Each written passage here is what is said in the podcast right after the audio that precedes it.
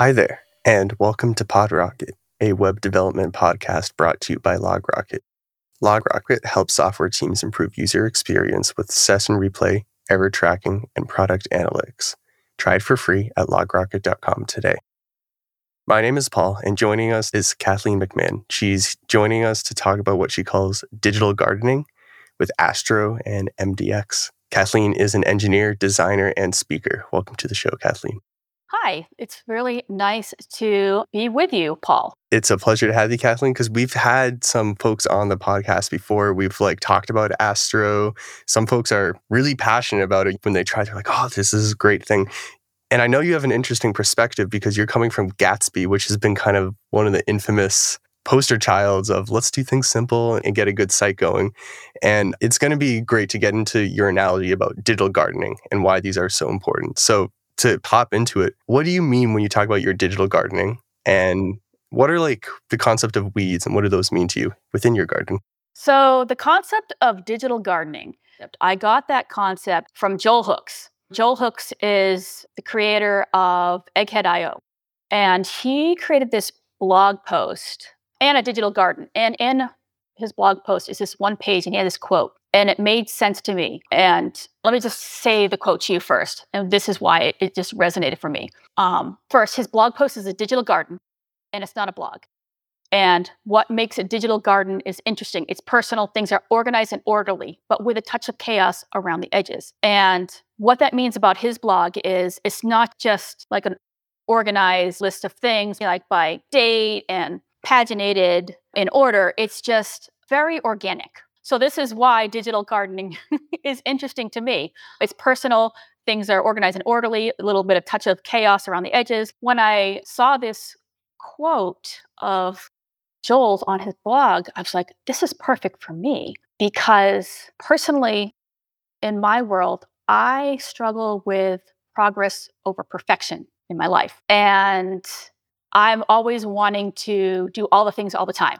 I've been learning like perfection is the enemy of done. So I'm always trying to like create these big projects, trying all the new things all the time. And when I do, I try to do everything in this big like Lex- Lexus bow mindset of creating all these features and wrapping it up in this big Lexus bow and making everything absolutely perfect before shipping it. And that doesn't make sense when you're trying to ship features. When you're digital gardening, you can do things in a more organic way and just ship little things at once. Just make a blog post here, make a blog post there and have more of a tiny kitten bow mindset of doing things more organically of make a post ship it make a post post it here post it there and post when you feel like it just a little bit here just a little bit there and not be as prescriptive. When you're talking about weeding the garden it's when your garden gets stale or when you don't maintain the packages in your system or in your garden or you don't maintain your blog posts those can be the weeds like the dependencies in your stack so that's when your garden can get weedy. So it's like, what stack are you using? Are you maintaining those dependencies? Are things getting behind? Are you doing all those little commits that keep everything up to date when life gets ahead of you? Now, when you say the digital garden can be like rough around the edges, and that's okay, it's part of garden being a garden. What in your personal sites that you have right now, what's an example of something being rough around the edges that in this frame of thinking is like that's okay, that's comfortable, and it fits what I'm trying to achieve. For me, like for my needs, my digital garden is it's a static site. It's representing my personal work. Like I can have a page to represent like my recent talks or a little bit about me, a list of my upcoming talks. So like I can showcase some of my most recent talks, like a link to my YouTube pages and a link to who I am and a way to contact me. I'll a quick page for that, a quick list of my upcoming talks and past talks, and a link to a list of my blog articles. And those articles don't have to be in order. I can pick and choose when I post those, and then I can feature a few if I want on the homepage. So it's just more like curated. I'm not deciding to have any sort of taxonomy on my site. So it's just more free flowing and relaxed. And I can, in any of those blog posts, choose to update as I see fit. And when I originally created this digital garden, I used Gatsby because it was the hot stack at the time. Like 2020, I was like, yes, Gatsby, this is amazing. Static sites. And I could pair Gatsby with MDX. I could make these MDX pages, play around. create a, you know, a nice blend markdown with React components because I'm a design system engineer. So I could like pop in some nice design system components, go to town, do some demos, do like live coding sandboxes, and just play around with features and edit away and add things, take things away, and just be more organic with how I add blog posts with less pressure of something that is more complex for me. I wanted something that was more simplistic and straightforward for me to edit and just publish, deploy, and go. So, coming from Gatsby, you said like that was the hot framework at the time, like in 2020, and that was your intended digital garden. You wanted to start out with that, but you migrated away and you went into Astro. You switched your frameworks.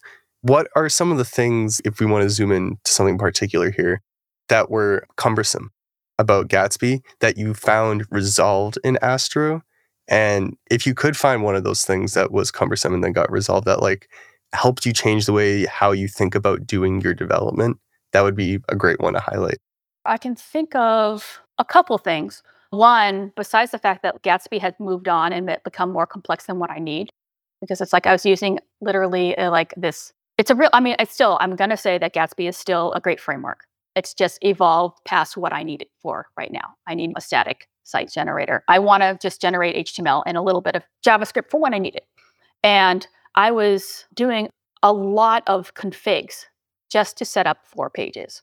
If a side by side comparison of the Gatsby config versus the Astro config, if you just looked at the side by side comparison of the pages, like the Astro config, you could look at it as like one page, and Gatsby config was like four to five pages long with all like the post CSS setups, all the plugins, and everything else of the layers of complexity that you had to add in to get the equivalent experience. Now, part of that was me trying to be fancy and trying to, you know, extrapolate a folder outside of the source folder structure. However, but there were some other things in there about a post CSS setup that that comes by default, support by default these plugins in to get the same level of support.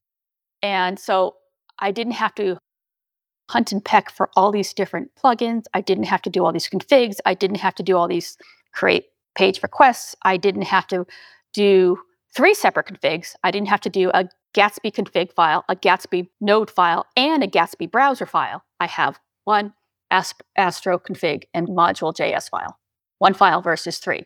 So that's one simplicity. Another optimization was I currently do not have to use GraphQL queries in my Astro site. I was using GraphQL queries to grab images locally for the six images on my homepage. Interesting. Right? Very interesting. You're like, wait, I'm doing GraphQL query. Wait a minute, I'm grabbing GraphQL queries to grab images from my local file to grab things. And then I you know, ship, it's like, wait a minute, why am I doing this? And then I'd have like queries for my index page, and then a separate query for my about page, and then another query for my speak page, you know, to generate from a YAML file, and another query for my right page for my blog list. So I have all these queries, and you're like, this is pretty complex. Where in Astro, I could use content collections. I could still leverage the YAML file, the same YAML file, and structure it where I could combine that YAML file and create some schemas with Zod and do some type safety and define a schema for each of those objects in the YAML objects and make sure that I am one, everything is set up correctly so I'm not making mistakes. And also, when I'm defining those objects in YAML, also make sure that when I'm using that data and parsing it into any page layouts for this one Astro slug file that would dynamically generate routes for me instead of this other more complex page layout that you had to create in Gatsby, I could dynamically create routes through this one slug Astro layout file. And pairing the content collections with Zod and this slug Astro layout file, I could add just this extra layer of safety. So when I'm adding the MDX files that I already have from my previous site in Gatsby that I'm migrating over to Astro, I can ensure that in the front matter, I am not making any mistakes. And for any new files that I create in these folders, I am not making mistakes because I'm checking myself. So if I'm like working late and I do something wrong, it'll be like, hey, this is a string, or this is the number, or this is the format, because you already defined your schema. Stick to the plan, please. It's a little more rigid, but it also keeps you from making mistakes. Yeah, right. Totally. Right? Which is a time saver, which is really nice. It's an effort saver. Yes. So you can have time to do other things and have fun with other things, which I like. I'd love to ask you a little bit more about content collections. Right before we hop into that, though, I just want to remind our listeners that this podcast is brought to you by LogRocket. If you're making a website, you're working on a platform application, and you want to spend more time writing your code and less time debugging errors in the console, you can head over to logrocket.com to try it for free. And you can use things like AI to help surface patterns and other trends that you might not have noticed, get features like heat maps and other tools to help you build a better app. So back to Astroland. If we're talking about content collections, Kathleen, you've hinted that it's like a new way of organizing the content that you want to push up on your site, on your blog, whatever it might be. Why are they so powerful? And can you abstract the idea of a content collection for us? Is it like, is it a folder? Is it a collection of folders? Could I like take content from somewhere else into my content collection? And why is it such a hit thing right now? It is really powerful because it's this API that Astro is creating. If you're using the Content Collections API, what I like about it is in your project, you have this content folder, and in there, you can have like separate folders for your data, for your blog posts, you can just organize so many different things in your project. So it's just a great way to one, keep a separation of concern for your project. And two, it's just a more lean way of managing your data. If, if I was using a content collection yes. in Astro, does that give me more flexibility or ease of how I can like instantly push new static content into my build and up on my site versus in Gatsby? Yes. So, what are some of the hoops that the content collection removes when you're pushing it up there? For example, in Gatsby, you had to create pages and have these layouts, right? In your files. If you had to create nodes and create pages and structure your files. I was alluding to this a little bit later. I was talking about dynamically generating routes in your content collections. So, in a content collection, which was added in Astro 2, you can do things like in your source slash content folder, you can pop in things like your documents. And you can have a config file where you can have your schema, which has the type safety for all like your files for whichever collections you are popping in, which will you can validate. Well, I was talking about how you can validate the, the, the front matter of any of the MDX files that you are popping into the blog post that happen to be in the content, like the content slash maybe blog post folder directory. Okay. And if you happen to have that slug astro, you have that slug astro file created, right? Mm-hmm. Once you create that, that slug astro file allows you, when you pair it with the get collection function from the Astro content API, and you pair that with this get static path function, it will allow you to parse your data and you can pop it into some of your functions. And it allows you to render in one of your layouts, allows you to parse your data and dynamically render all your posts. So whenever you add a new file in your blog posts directory, this slug astro file will be like, oh, add a new file. Let's make a new route. And so it's a lot easier than when in Gatsby you had to do this create pages, you know, using the create pages API, which is a lot harder to cognitively figure out, to set up, and to make sure you're doing it correctly. This is make this slug astro file and make sure that you are using the get collection function, get your data, use the get static paths, map the data, you know. Would you say that like the API is almost built into the framework? I know the API is built into Gatsby, but it's at a different level. The abstraction level is lower. Yes. One, the documentation is great. And two, the functions to me, they seem more modern, in my opinion. And personally, when I was learning this, I was talking a lot with the maintainers and the community. And the community is fantastic in answering questions and talking about the newest changes or if there were bugs. So I like how the maintainers are really on top of what's new or what's deprecated in the docs.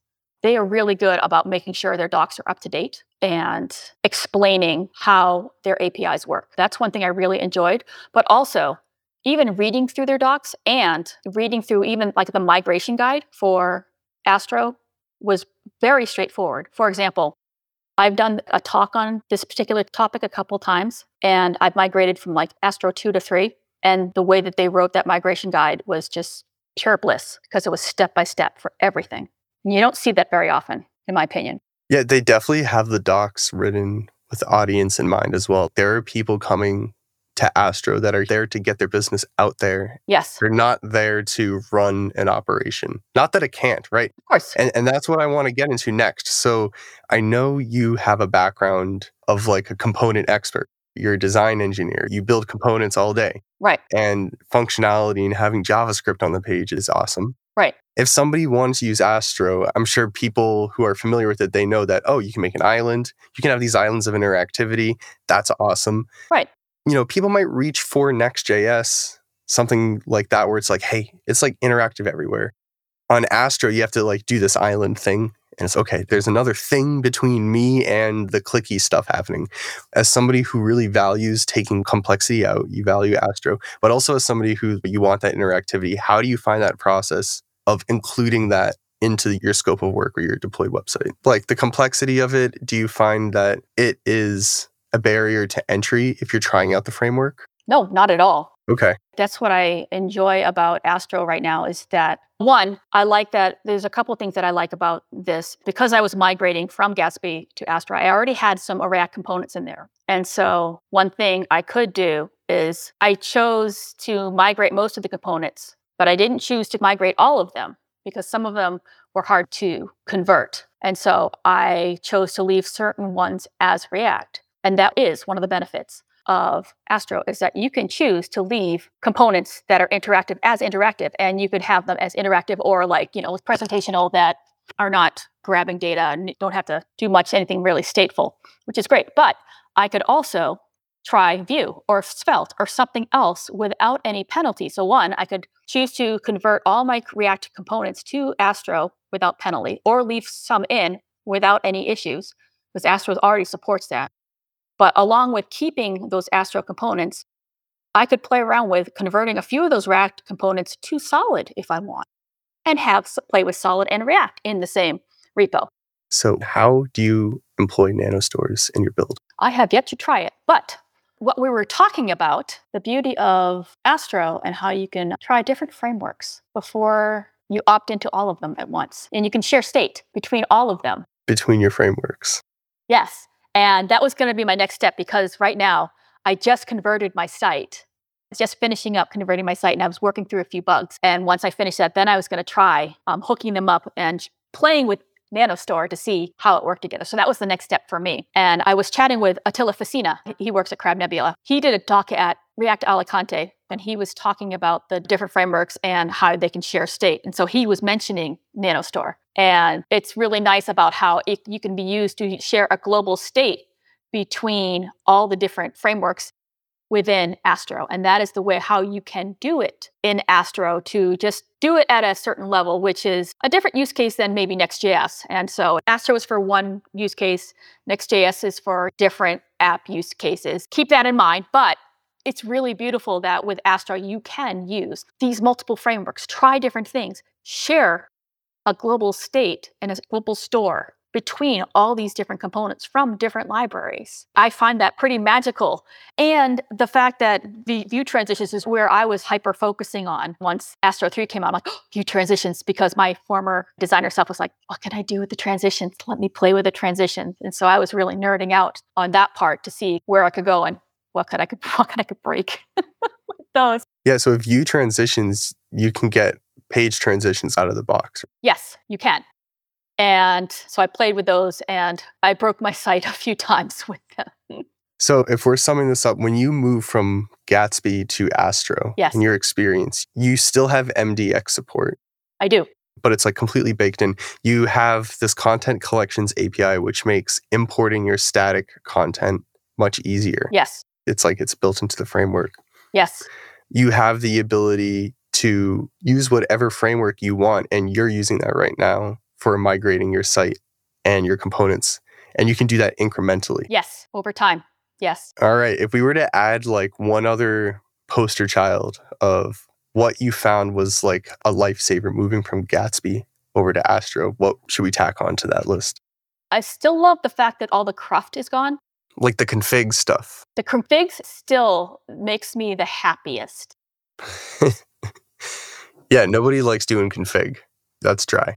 I don't mind configs, but the level of config reduction right now is bliss. The type safety is heaven. So I'm really happy about the type safety and the fact that I don't have to add in so many plugins, like plugin reduction. I would say plugin reduction. I mean, it's a newer framework, right? So the ecosystem is smaller, but out of the gate, you still need a lot less plugins, still, regardless. And everything just seems just really fast.